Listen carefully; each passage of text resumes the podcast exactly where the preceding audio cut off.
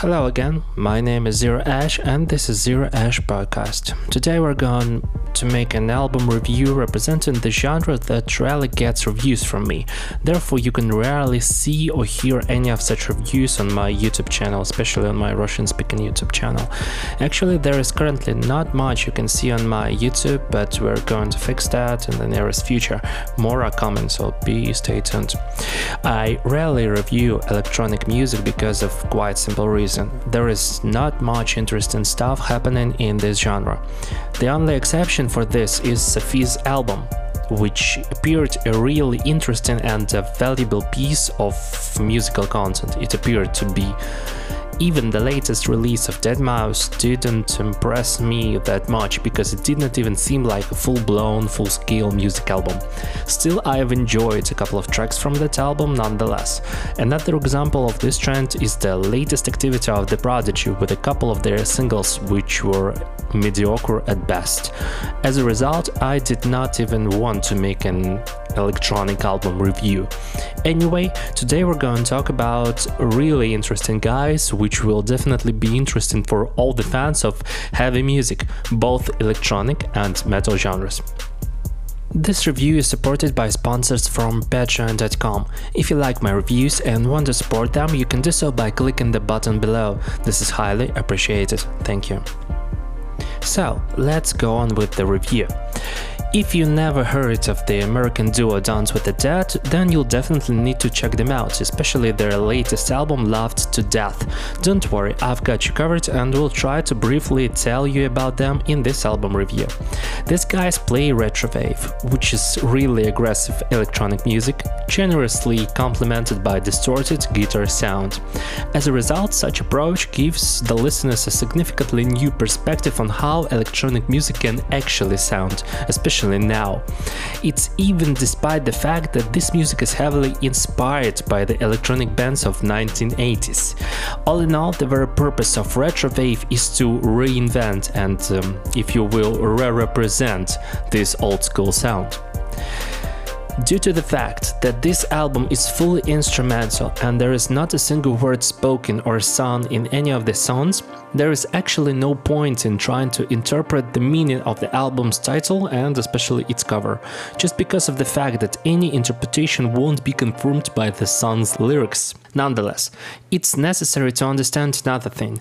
It's important to know that these guys' music has always been infused with the atmosphere of action and or horror movies of 1980s.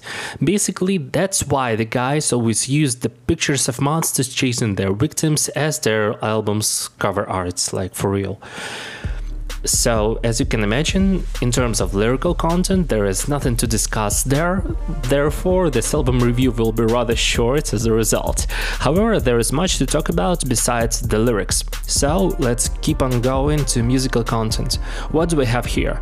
10 music tracks highly infused with the spirits of aggression and, if you will, ferocity, maybe. I don't know about the horror atmosphere, like which I've stated previously, but during the listening of this album, Um, I was imagining a scene from Terminator movie, with a huge killer machine chasing its victims and there is no salvation from its murderous nature, like something like that. As for the melodic structure, each and every track from this album follows the same approach. Here we've got the 4 to the floor rhythmic, which with the kick drum playing each 4 beats, further layered by a snare or a clap with a second beat, each second beat. You can hear such rhythmic pattern in each and every track of house, trance and the other EDM genre.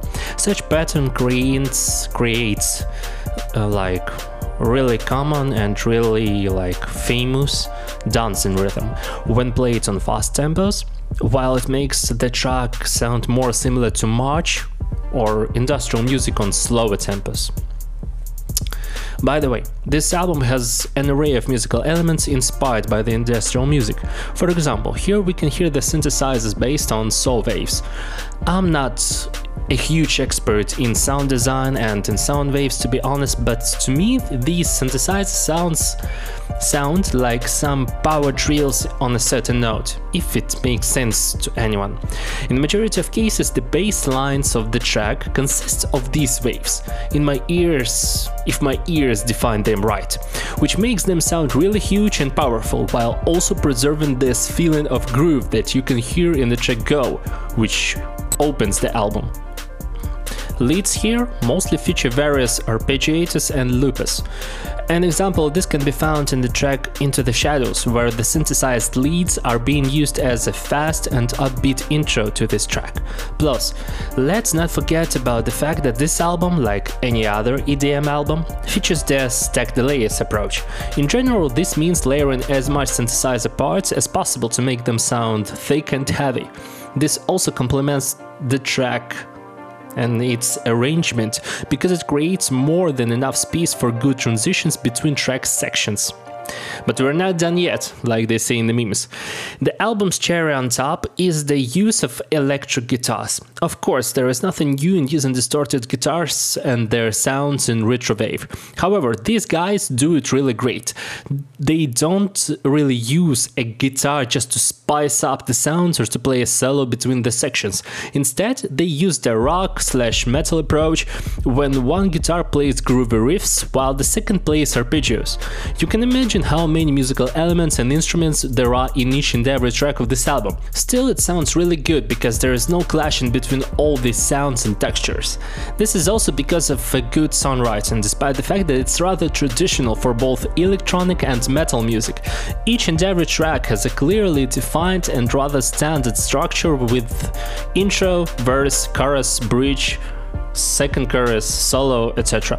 This even makes enough space and time for someone else to compose the vocal parts above them. So if um, we can imagine someone rapping or using extreme vocals over this instrumental, this experiment will be nice, in my opinion. So, that's basically all you need to know from this album review before listening.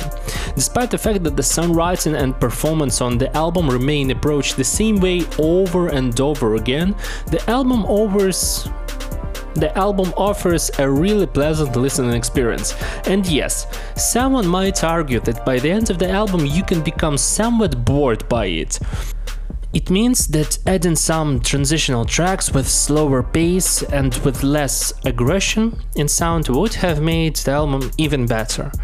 Still, I'd rather rate this album like 4.5 out of 5, and I definitely recommend you listening to it.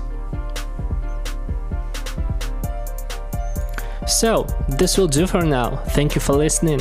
If you like this podcast, please give it a like. If you're here for the first time, consider subscribing. Also, leave a comment about whether you listen to the album or not, whether you like it or not, and about what should I review next in my next podcast. So, that's it for now. As I have said, thanks for listening, and you'll hear me next time. Goodbye.